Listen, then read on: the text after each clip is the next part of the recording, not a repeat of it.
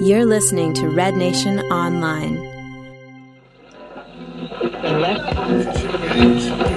For us, and we need uh, to be confident in our possibilities. So, uh, this eliminatory for us has been a very good test, a very good uh, example, and we are happy with the result.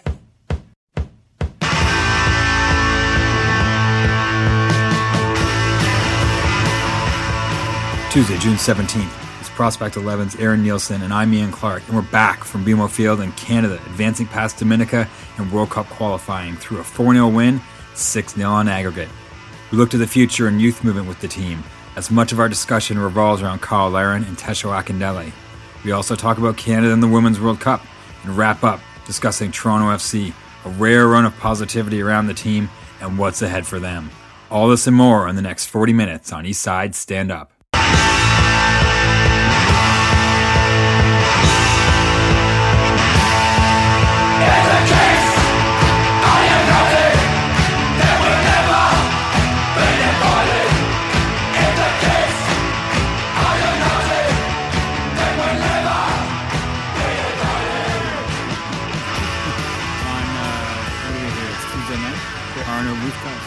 Beautiful.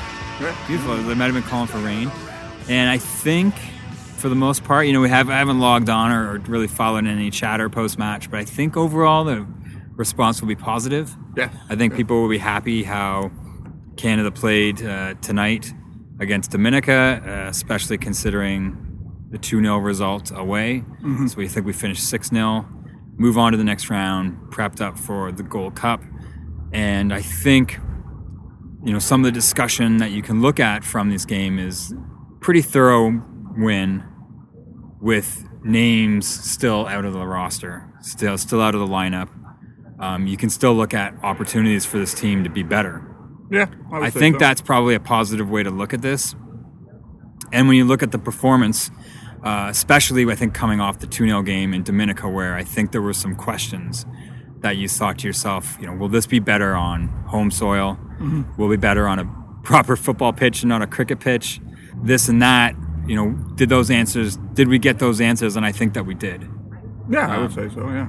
yeah. Uh, and I think the, I think the first thing that uh, I think you and I should ping back and forth there, and that's you know that's a little bit of a maybe debate going around, and what people will be discussing.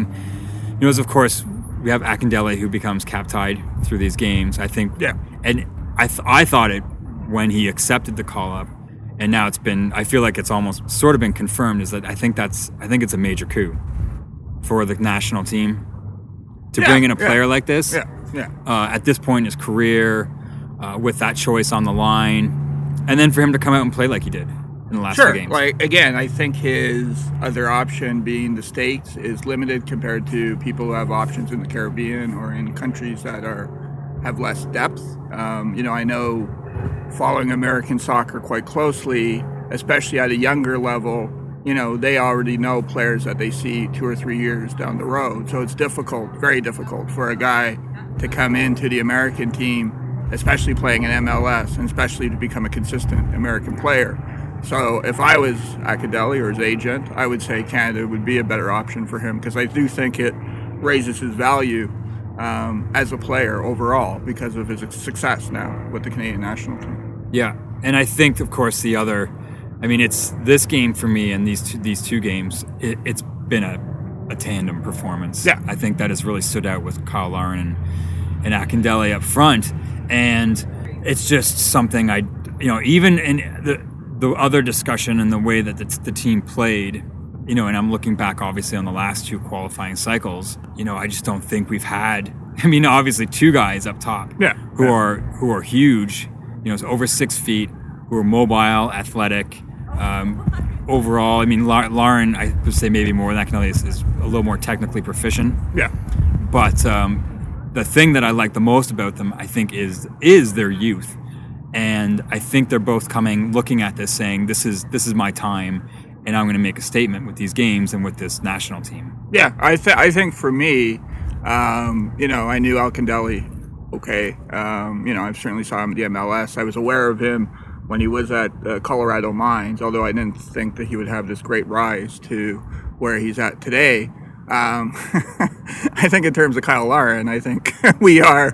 I think all your special pods have been Kyle Larin pods because we were doing the Sigma um, Cup game, and Kyle Larin was talked about a lot there. We've done off season with drafts, and Kyle Larin was talked there. We've done other special podcasts, and Kyle Larin was a was a was a conversation there. And you know, I've always been high on him. What I like about him, and you know, slightly maybe a concern going into the future but how motivated he was, right? Like if you know people saw the highlights of a game, he scored you know 30 yard screamer that we almost um, pickpocketed. He almost knew where he was going to kick it and turned around and celebrated before the ball went into the net. Um, he tried a bicycle kick. He he was very active in the box. He should have got probably a penalty or two. Yep. Um, he should have got should have got calls in the box, which he didn't. You know, there's a couple times he went down like he was an expected injury because a Dominican guy kicked at him.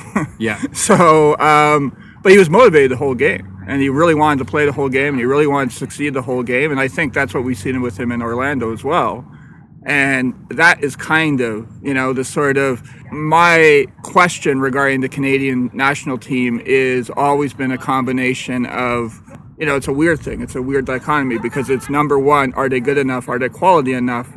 And then the other issue I have Canadian soccer since the pool's so small you know, they almost feel there's a word for it, but they almost feel like they deserve a spot. Yeah, by right? default. By default. And, and that, you know, and, and so they lose their enthusiasm because they don't have to fight for that position. And they're kind of just in the team. And if you don't pick some of the older guys, especially, you know, a decade ago or five years ago, you know, they would be upset. Like, hey, you know, even though I'm, you know, on unattached FC and haven't played in six months, why am I not your starting center back or your starting midfielder, right? Yep.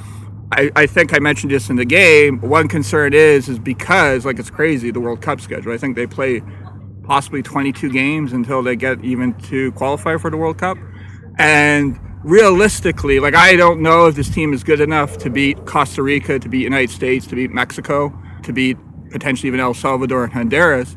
And so the question is, is if they're in a group and they're not favored to win the group or they're struggling within a group, are the players still motivated to play that six games or in the hexagon to play the complete 10 games? And if they still feel that there's a purpose here, and if it's not 2018 in Qatar, I mean, sorry, in Russia, it could be 2022 in Qatar or Canada or wherever. Yeah, no kidding, right? Um, Australia. Yeah, so, you know, and that's what we're hoping to see, right? It's not what the team is now, it's how this thing develops down in the future. Well, and the and the one thing that I shared with you at the game that I can uh, say now is that you know we've you know I've met with the guys at Sigma. I've talked to Bobby and Costa, um, you know, numerous times. Yeah. And you know, getting a sense of how they run their academy. Um, it's it's not surprising to see Kyle Larin play like this. Yeah. Look like he's motivated. Look like he's you know he's going to put it out there because that's kind of the culture I think that they bring these players up in. Um, you know the, the I was saying there's the expression where they say you know any profession any any soccer player can sign their first contract. Yeah. Talk to me when you've signed your second. Yeah. I mean that's the mentality that they've instilled in. in yeah, the and, and the irony is because of that motivation they're putting into the players, and because they're pipeline of players, you know, in five years from now there could be half the Canadian team could be Sigma players and stuff like that, right? Yeah. and you do. You even see that. That's why the Klinsmann argument in the states, right? That's why he's going after these sort of German, half German, half American players because he doesn't feel the American players are motivated enough to play for the position and to you know for the shirt right and Yeah. so that is a, a key teaching point that you have to teach players that this is there you know every day is don't want to be too dramatic but every game's life and death and you got to do you got to continually to prove yourself to to be valuable to be accepted right Yeah, and the the one thing, yeah, you know what? I'll save it till we till we exit the game. Might as well just like touch on. I mean, we, we mentioned the, the how this game started off. I mean, within four minutes, Akindele scored the opening goal. Yeah. and I think the one thing that I was looking for in this game, and that I'm watching for with this Canadian team is, you know, do they have that mentality to be ruthless? Yeah. Do they have the motivation to bury a team that they should bury? Hmm. And there's things that I think we need to look for. It's probably too early at this point in qualifying to see. My biggest issue with the last round of qualifying is that I felt like the team was mentally weak, okay and I felt that you know the CSA and the coaching staff was naive Okay. when it came to their opponents and what they'd be up against when they traveled on the road yeah yeah and but also that's what I'm thinking of like you know we had Honduras at home last round, and everyone seemed pretty okay with walking out with a nil-nil draw, Yeah. which I think, which did come back to bite us in the ass. So Sure. those are some of the things that I'm looking for in these games, and I think a 4-0 win and the way that we won with you know numerous, it, it, the chances didn't stop Yeah.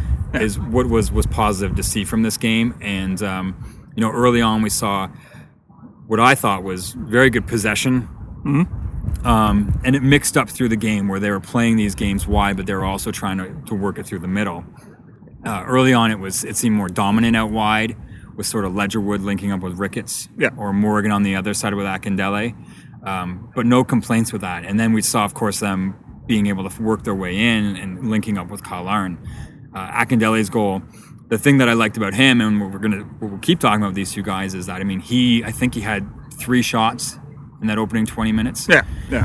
which is just I know I, I- we might say this over and over. We might say it through the next round too. It's just it's not something I'm. The the last round, I seem to feel like you know we had to walk our chances in under the Okay, goal. okay. You know, we you weren't seeing guys striking the ball from 25 yards out Yeah. very often or taking that opportunity, and we saw Akindele do that, and of course he scored in the fourth, and then we saw Larin on his goal, just that incredible turn. Yeah, uh, and, yeah. and and it's kind of it's the kind of strike where it's like you, it was it just looked natural.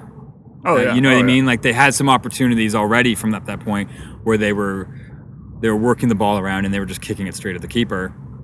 He learned from that. He saw what was going on and he knew where he was going to strike the ball. And of course, it Yeah, well, it was go. interesting because um, even right before Larin's goal, um, Osorio took a shot, and I think he's the third name that we should talk about as the podcast continues. But he took a shot. Now he didn't get it. He put he took too much time to take the shot, and he probably didn't put enough strength on the shot. But you saw him like aim. You know, we're playing against arguably I don't know the Dominican goalie, but I assume an amateur goalkeeper, right? So you assume he's athletic enough to stop the ball if it hits him. But if you aim it for the top left corner, is he capable of going up there and reaching it and grabbing it? And so um, I think you know it's it's always interesting with these when you see it because you don't know if it's the individual players um, you know choice or if that's even something that the coach would tell them right like this is a team that we can you know beat on the break or we, we can beat with uh, long shots and you know and take your opportunities when they come to you and don't be afraid to take a shot if that's your only option and things like that right? Yeah. And uh, I mean, through that first half, I think we probably could have said there was an opportunity for that game to be 5 0. Um, you know, Ricketts had that point blank header that the keeper saved. They kept they kept working it into the 18, encouraging on one hand, maybe a bit discouraging on the other hand, because I think most people were saying, you know, at home this game has got to be four or five nil. And funny enough, when we were at the half, we ran into uh, Alex and our, friend of the pod, Alex, and you know we were sort of like four nothing, four nothing will be, I'll be satisfied with, and we all kind of like nodded in agreement. Was like, I think we can pull that off. And uh, you know, pretty early on in the second half, Tosaint Ricketts slots in a, a beautiful. It was Akindele, if I'm not mistaken, to Ricketts. yeah i think so yeah right where it had to be. And Ricketts is a guy who's known for, you know, his, I would I don't know if I'd never necessarily call him a clinical finisher. Uh, he seems to he seems to know exactly where the keeper is and where to put the ball on him, but he uh, he finished it there, and he ended up in this game with two. Yeah, yeah, and, and I like you know it's it's interesting because analyzing Ricketts statistically, he doesn't sh- shine, and I'm always hesitant about him being a player that's an automatic on Canadians team. But when you actually see him play, he tends to be incredibly motivated, right? And so, and he saw that today, right? Like uh, Akindele and Larin were both subbed, but Ricketts played the whole 90 minutes, and he was running towards goal to the 90th minute, right? Yeah, yeah. Uh, and he, I mean, he ends he ends up the game, ends up in this game with a brace, which was hats off to him. Yeah. Because I know that he was a player that was heavily criticized at the end of the last qualifying round because he had that opportunity to score yeah, against Honduras. Honduras, yeah, And he didn't. So uh, maybe Anthony Totera will give him a tip of the hat this week on his show. I'm hoping so. Well, I think if we're going to talk about his second goal, we have to talk about Osorio trying to do or doing the Cruyff turn and then and Yeah, then, so- and then the, gets the ball back and does the wicked through pass. Yeah. And, that was That was my mistake for not leading it in with that because that was Uh. pretty impressive. And I think Osorio, you know, I'm sort of, I I still am a, of, of the mind that I'm like, I don't think he's quite there yet. You know what I mean? To sort of own, yeah, yeah, yeah. you know, an attacking midfielder and, and sort of really owning the center of the park. But you know, he's made a case that there's something there to watch for. Well, and I think he's one. You know, we are talking about this in, in TFC podcast. Is he's a guy who can work off Giovinco, Giovinco, and, and and improve.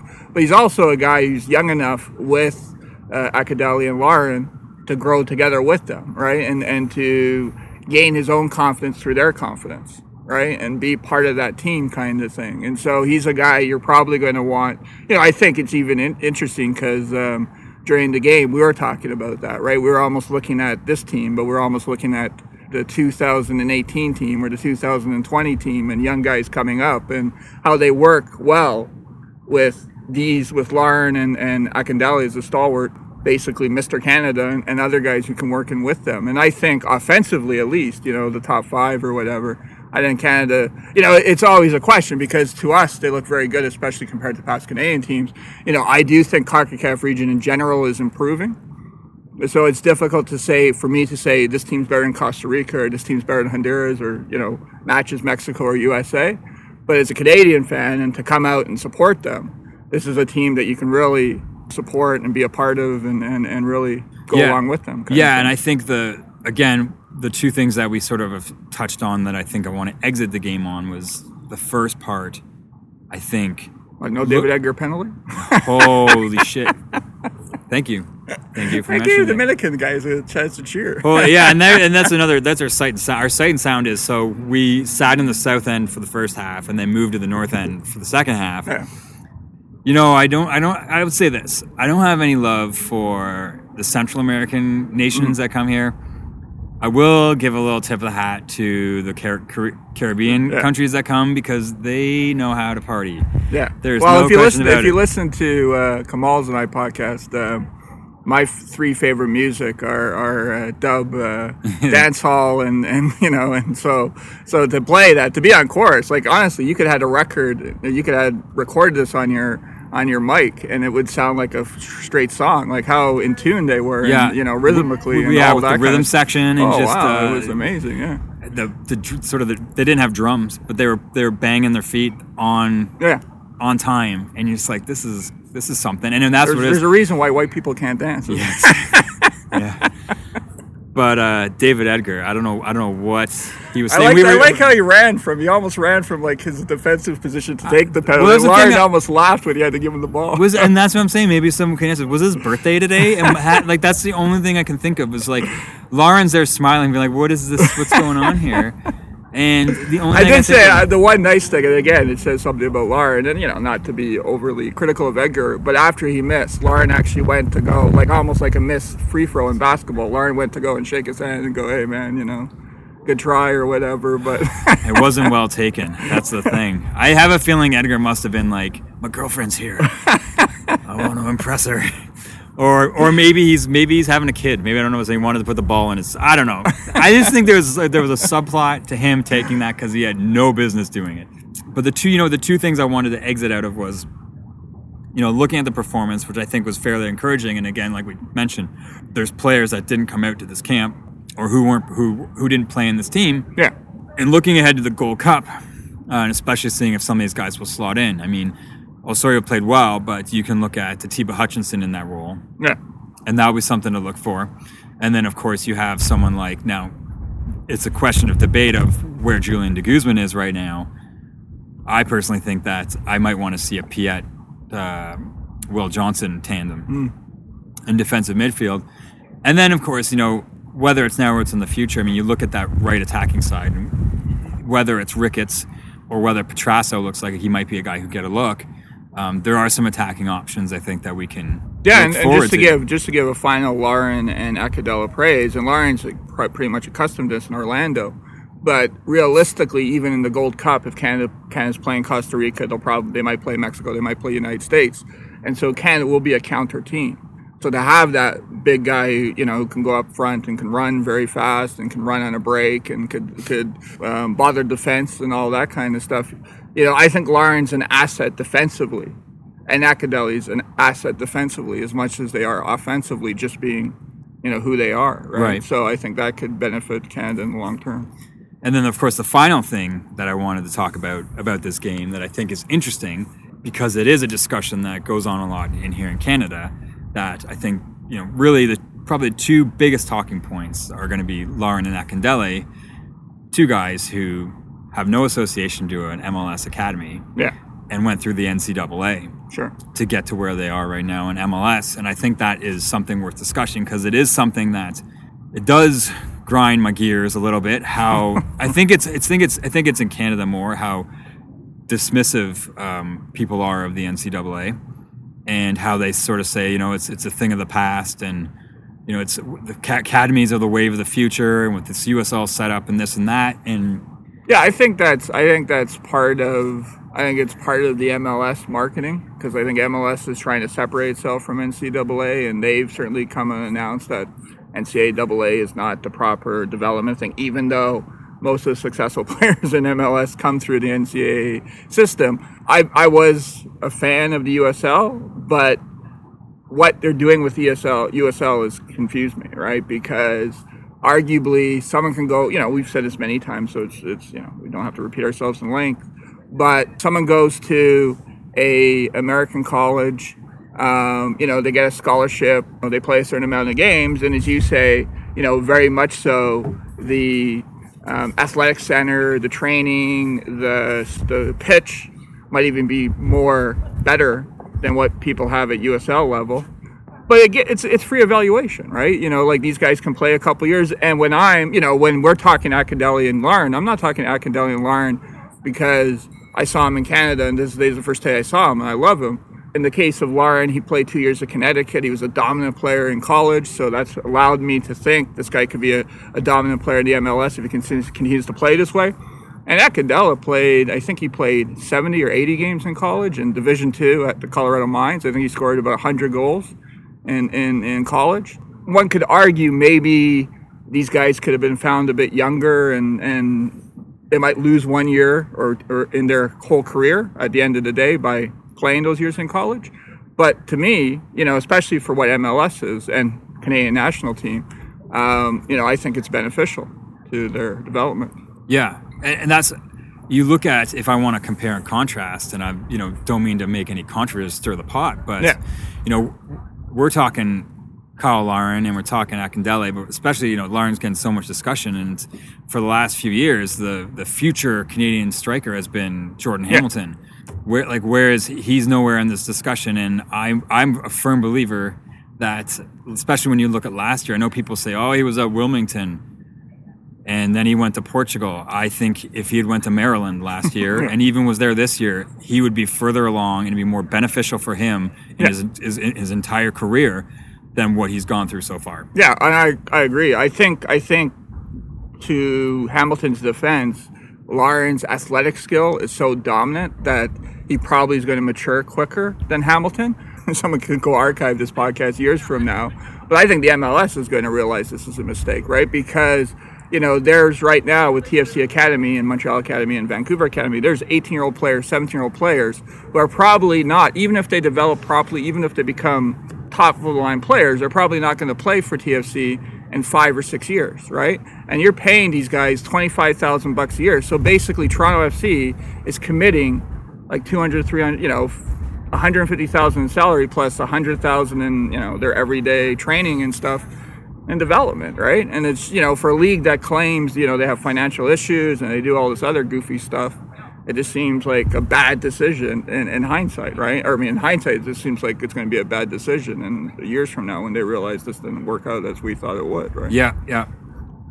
The, really, what the point is, I'm not. I don't think I want to say like this is this is the only way or it's a pro or a con. It's just that in North America there are numerous development streams, and it's I do get frustrated when you have or when people say you know this is one that should be fully xed out. Yeah, and to be fair, if if FC, just using FC as an example, if they're willing to develop their players for two or three years in USL, we can have this conversation. I can give a more fair assessment of a cello or or or um, you know Hamilton or Kay you know or or, or, yeah, yeah. a K or someone like that because I'll have a track record of proof how they at least competed against comparable competition and then translate that to what they could possibly do in the MLS. The problem, the other issue is is their own motivation, right? Because I assume you're going to get incredibly excited when you sign that pro contract.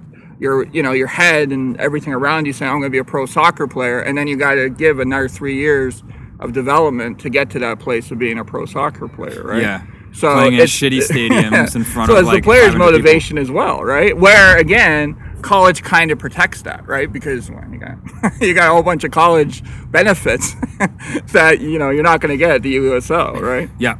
So there, yeah. If, and if we circle out of this this Canada game, of course, we're looking ahead to the Gold Cup will come up next. So that will be something where we're going to see uh, what Canada can do against stiffer competition, and then they'll probably be looking to the next round of qualifying.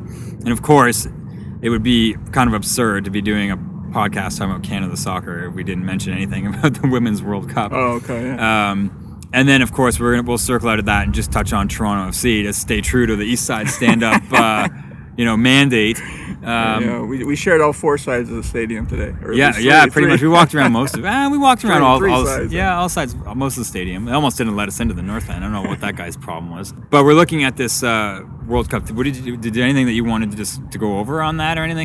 I kind of, um, um, you know, I think they lucked. I thought the penalty. I didn't think they deserved the penalty against China, and if they drawed three games, their position would be a lot different now than it is. You know, I thought I might have been the only one, but I thought China, New Zealand, and I thought Netherlands would actually be the easiest of the three. But I thought uh, China and Nether- New, New Zealand would be difficult games, and you know the way you know, luckily, Canada to Canada's benefit, they are the home nation, and these tournaments are designed to give the home nation because they'll get the biggest attendance, the, the easiest draw, right? So they get the worst third place team in the next round, right? Which will probably be Thailand or someone yeah, like that. Ivory or- Coast, I think, is the other something. one that's in Okay. the mix. So so that should be an easy or an, a relatively easy game. And then they play, and then they play what you had to play, right? Yeah. You know, you're realistically going to play Norway in the next round, or you know, that's what it looks like it's going to be. And then the, after that, you're going to play the winner of Japan and, and Brazil. To just to give some hope for Canada, I think the team in generally was designed to play against the more established teams. You know, I don't think Canada was a team that could dominate an, opponent, right? I think they're a, you know they're a committed team. They're um, technically you know good, and so I think you know I think they'll be a somewhat of an underdog against uh, Norway and definitely an underdog against Japan and Brazil, but they could draw those games right? And Yeah. penalty kicks or whatever, right? Yeah, I think that the, my thought about it is my my head is like they're not going to get past the quarters. You know, if I look at the way they played so far. Okay, okay. But my gut says back in the Olympics, they sh- there's no way they should have beaten France. Yeah, yeah. Right? Like I think that's I think that's the one thing I will give this this Canada team is they've got that sort of X factor Yeah. about them that they can dig deep and games that should be losses they can turn into a win and that's the only thing that I wouldn't that I'm not going to discount them on that like we said like they sh- Norway maybe Japan Brazil but we've just seen it with them before where and it's just like a game that's that important it's like we haven't seen much from Christine Sinclair so Yeah, far yeah. um, mostly because I just Yeah, I just- think she's coming to an end. But yeah and I just don't think she's getting she's just getting ter- I don't think she's getting great service yeah, true, true. right I, I just think the players around her aren't up on her level Well, I would also say it's kind of unfair to them, and I, I had this feeling going into the tournament that let the tournament be the tournament, and I think the tournament in generally was overhyped, and like the whole tournament, and so I think there's some consequences to that. But I also think the Canadian team was definitely overhyped in terms of how successful they're going to be, and you know it's. We're, I guess Canadian soccer is the Italian version of the men's soccer, but uh, you know, as I said, it only takes a couple penalty kick wins, and you're in the semifinals. and, you know, Yeah. you're, you're in the championship, right? Yeah. And and so yeah, I, I think you know I knew number one that most of the people covering the tournament didn't know much about the tournament. Certainly didn't know much about the other teams. Didn't know about a lot of stuff, and so they're kind of winging it. And then I knew that there was going to be a lot of praise.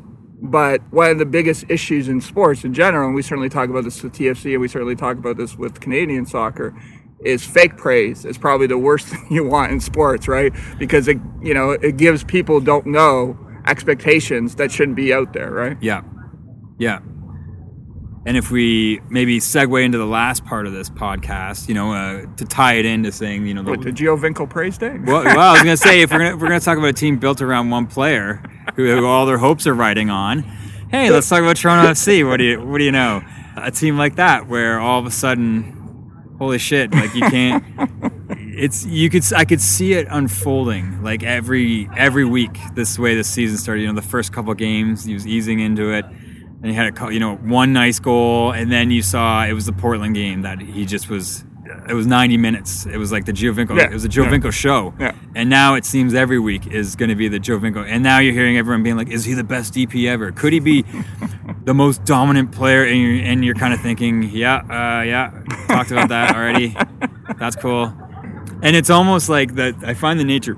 I, you know, when people start jumping on that stuff, it's like my gut reaction is to now start doing the opposite.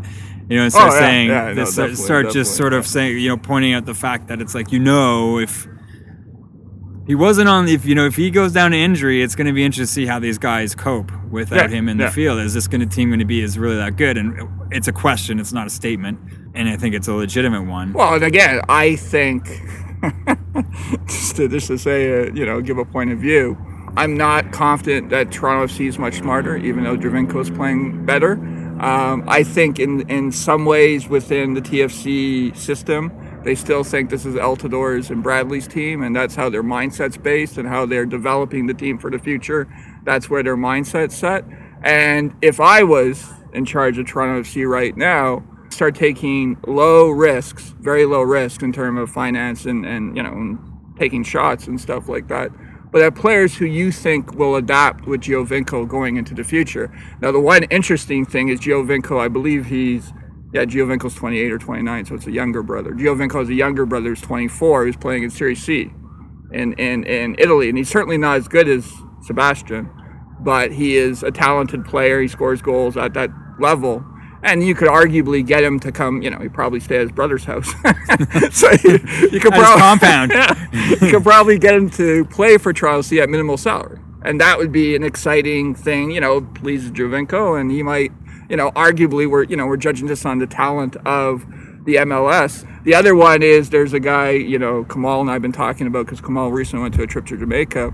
But there's a Jamaican player named Cardinal Benabao who plays for Harrisburg, and, and Harrisburg just beat no, they tied TFC. TFC fluked it out. Roberts had like 11 saves, and this guy just dominates. He's a little guy, and he just runs with the ball, and no one knows how to stop him. Similar Giovinco in um, Toronto. And then the final thing is uh, last year when I was doing my MLS predictions or my MLS draft predictions, there's an Italian player playing at the same level at Division NCAA Division Two, and uh, um, he now is in FC London in the PDL, and he's dominating FC London PDL. He has like 18 shots in four games, and he's another guy that Toronto FC could bring in even for TFC two at a very low salary, who would work well potentially with Giovinco at the MLS level. And so it's just sort of you know always when it comes to Toronto FC, is Toronto FC is a club team, and a club team is not about next week or next three weeks. It's about you know what's this team going to be this season next season you know to the future for now and Yeah. and so but again i don't necessarily see toronto fc i'm enjoying the success and i'm going to be part of the success and i think you know certainly the signing of Cheyrou and some other guys you know um, who knew Konopko would be a great goal Oh, Konopka. Yeah. Hey, and that's that's the other thing that I wanted to, to touch on too was uh, I mean this was something that we talked about at the start of the season. I we thought we'd be talking about Bono. Uh, Oh, yeah, but yeah, it's yeah. been Konopka. But another thing where it just kind of goes to show that you know there is sort of this generic. I, I don't want to say generic's a, not really a great word to describe it, but there's the generic North American keeper that is Sure. perfectly serviceable in MLS. Sure. And I've thought for a long time that that's really kind of what Joe Bendik is. And if Joe Bendik can come in and, you know, overtake Milos Kosic, who was a Yeah. decent keeper, and, Yeah. and before him, Stefan Frei, who I've never seen anything better from that, then there's no reason why Konopka can't come in. Well, and, and again, I think they lucked themselves into it, but Toronto now is in the perfect situation, which we were suggesting, especially two years ago when Toronto was out of it, that play two keepers, right? And and put the hot keeper in that, and if the that guy, you know, doesn't do well, then then allow the other keeper an opportunity and make some guy win that jersey. And now it's interesting because Konopka, uh, Konopka. or Konopka is winning that jersey right now. Yeah. But hopefully, knock on wood, if Toronto allows four or five goals, Bendik will be, or you know, or doesn't play well, Bendik would be given an opportunity to take that position back. and that's sort of the thing that I've thought because I've seen there's been a debate being like, you know, he's the number one, he's the number one. guess what? They're actually both probably backup caliber keepers, Yeah. Oh yeah. and Oh, yeah, and they're yeah, feeding. Yeah, And I that's what I yeah think. Julio Cesar was number one. Yeah, exactly. And you know what's like these interesting? guys- neither of these and the thing is, the best. one. I think the best performance we've seen from Bendik is when he's sort of come off breaks, or when he's had to like when he when he came Hmm. in after um, Cesar left. He was good out of the gate Okay, because he was okay. coming back in. You know, he was. I think he wanted to grab that position, but when we've seen him through long stretches, to me, he's just seemed very like a. Yeah, I just, I just don't, you know, to me, it's the automatic, right? Like, why does this guy deserve an automatic name on the starting 11 when what's he done to prove that, right? Yeah. And so it just seems lazy management or lazy team decisions or, you know, things like that than anything else. But- Yeah. And of course, Toronto FC is right now uh, looking ahead to uh, New York City FC this weekend. Pro- Probably before their last game I, against DC, I might have sort of been humming and hawing, but they went into DC and, and took that game. And now I'm thinking is there's more games. Now we're getting in this territory where I'm thinking there's more games. You know, I can I can only go off from what I've seen. Yeah, yeah. That's the No, way no, I, I will team. say, I will say that I did watch the New York City FC home game against Montreal this week, and New York City FC looked good because Villa played, right? And it's been interesting because he was actually he hasn't been consistent as Giovinco, and there was a story where he was actually pulled out of a game, upset like early in the game, like 60th minute in the game, and Jason Kreis taking this sort of godlike figure and taking out the DP and stuff Yeah. like that, and it became a big story. But in the last game, he was motivated, right? And so it'll be interesting in the next TFC game if both, like, you know, it could literally be the Villa versus Giovinco show. And you can see both of that, you know, one man sort of mountain on both sides kind of thing. But, you know, to the benefit of Toronto, I think Bradley and Altidore will both be back, and I think they're both healthy. So it will be, you'll, you also see Toronto at full force, which will, you know, should be a good Yeah, and I think that's for, for us. I mean, we talked about the, the positive thing again, going off from what we've actually seen is that before the game against DC, we were starting to see what you'd want from Michael Bradley, which Yeah, is actually in a defined role Yeah. and, and linking up with Giovinco and Altidore and even Cheyrou playing in a, in a defined like that's just the thing is that before maybe a month before and, and then last year it just was like let's throw out our best players and let them run around and be our best players. Yeah, yeah, yeah. and and they'll call the shots and they'll tell us where they're going to play. And now i think we're, so i'm interested to see uh, this weekend uh, what that shape is. If we go back and see another san jose game. Yeah, yeah. and i think if we do see something along those lines you know it probably won't be 3-1 but if if they come out like they have in the last couple games then i think there's no reason why toronto shouldn't come away with another home win Yeah, oh, certainly they should be favored. Yeah, I agree with that. and I think uh, you know if we close it out, I, it's I have all these other you know it's I'm like could I ping back to Canada? I could talk about support for Canada and all this stuff, but you know what? There's gonna be so many games over It's this. double digits at BMO Field. It's it's like it's like the you know the summer of victory. Yeah, and we'll have a gold. We're gonna have a Gold Cup game there this summer. That's gonna be exciting. See if we can pull out more than the Costa Rican team, the Costa Rican supporters in the city. and Jamaican because it's one of those shared stadium, isn't it? It is because yeah, yeah, Jamaica will be playing uh, before us, so it'll be the six o'clock game. I think Canada's on the eight o'clock game that night. So yeah, whether they they hang around. Bad memories from 2008. I think it was, was it October 2000 or September. Anyways, let's not go there. Let's just leave it at that. You know, good positive things as forward. We circle back again to Canada, and it's like ex- it was exciting these last two games. Uh, encouraging to see Kyle Larin and, and Tesho Akindele out there. And the one thing we didn't mention is maybe that will seeing these young guys who look motivated, who are clearly like interested in being a part of this team. Will that get guys who are sort of humming and hawing? Will it make a guy like Ethan Finlay say mm, mm. this? You know, the same description you gave of, of an Akindele, saying you know, for Ethan Finlay, it would make more sense for you to play for Canada Yeah, yeah, yeah. um, than the U.S. program where you really haven't been a part of it. Yeah, and generally, I think it's a good, you know, it's a good time to be adding on TFC, adding on, you know, Vancouver and, and Montreal. It's a good time to be a Canadian soccer fan, right? Like, is you know, we've talked about this in the past, but Canada soccer is certainly in its heyday comparison to history, and and hopefully it will continue to grow from here. Yeah, looking forward to it. So uh, we'll leave it on that. I'll be back on uh, the weekend, or you'll hear from me early next week. Yes, after Toronto and New York City, and then uh, going through those games. And we'll probably do some Canada ones through the Gold Cup, something to watch forward to in July. Uh, we'll leave that. Aaron, you are at EMB Sports, but also Oh, at Prospect Prospect 11, 11. That's your project. Um, the what do, you, I- I- you call it? CONCACAF World, CONCACAF Central Scouting, Canadian Central Scouting, so to speak, something like that. I mean, you're putting up profile. Yeah, yeah. We we are. I think the most exciting thing we're doing now. I think if you haven't read um, Kamal's experience in Jamaica, I think that's worth a read um, just for his experience, but also to learn about soccer in that country.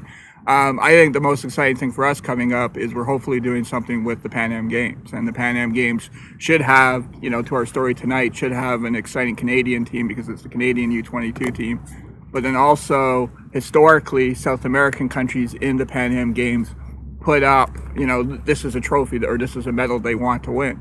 So arguably, the three or four South American teams there, and even the couple of uh, Central American teams, might have players who will be really interesting to watch for the future. Great. Okay, so uh, we'll leave it on that. People can catch you there. And of course, you can get me at Clark RNO or email at info or have your say at Red Nation Online. We'll leave it at that, guys. Thanks a lot for listening. Canada gets through, going to the Gold. Cup, and uh, we'll catch you next time.